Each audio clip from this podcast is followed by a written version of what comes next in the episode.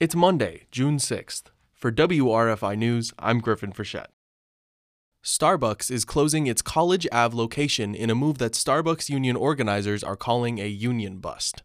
According to NPR, the store was given one week's notice of the shutdown. The store will close June 10th. The College Town store was one of three Starbucks locations in Ithaca to vote to unionize this spring.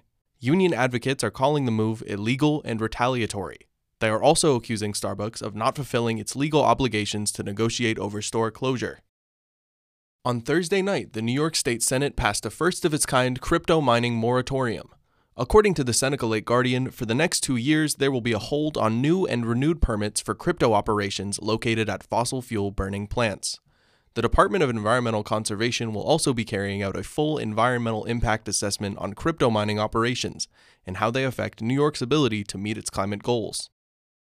On Saturday, a law encouraging New York schools to install silent panic alarms was passed by the New York Assembly. The law, called Alyssa's Law, is named after a victim of the 2018 Parkland shooting. Similar measures have been adopted in both Florida and New Jersey.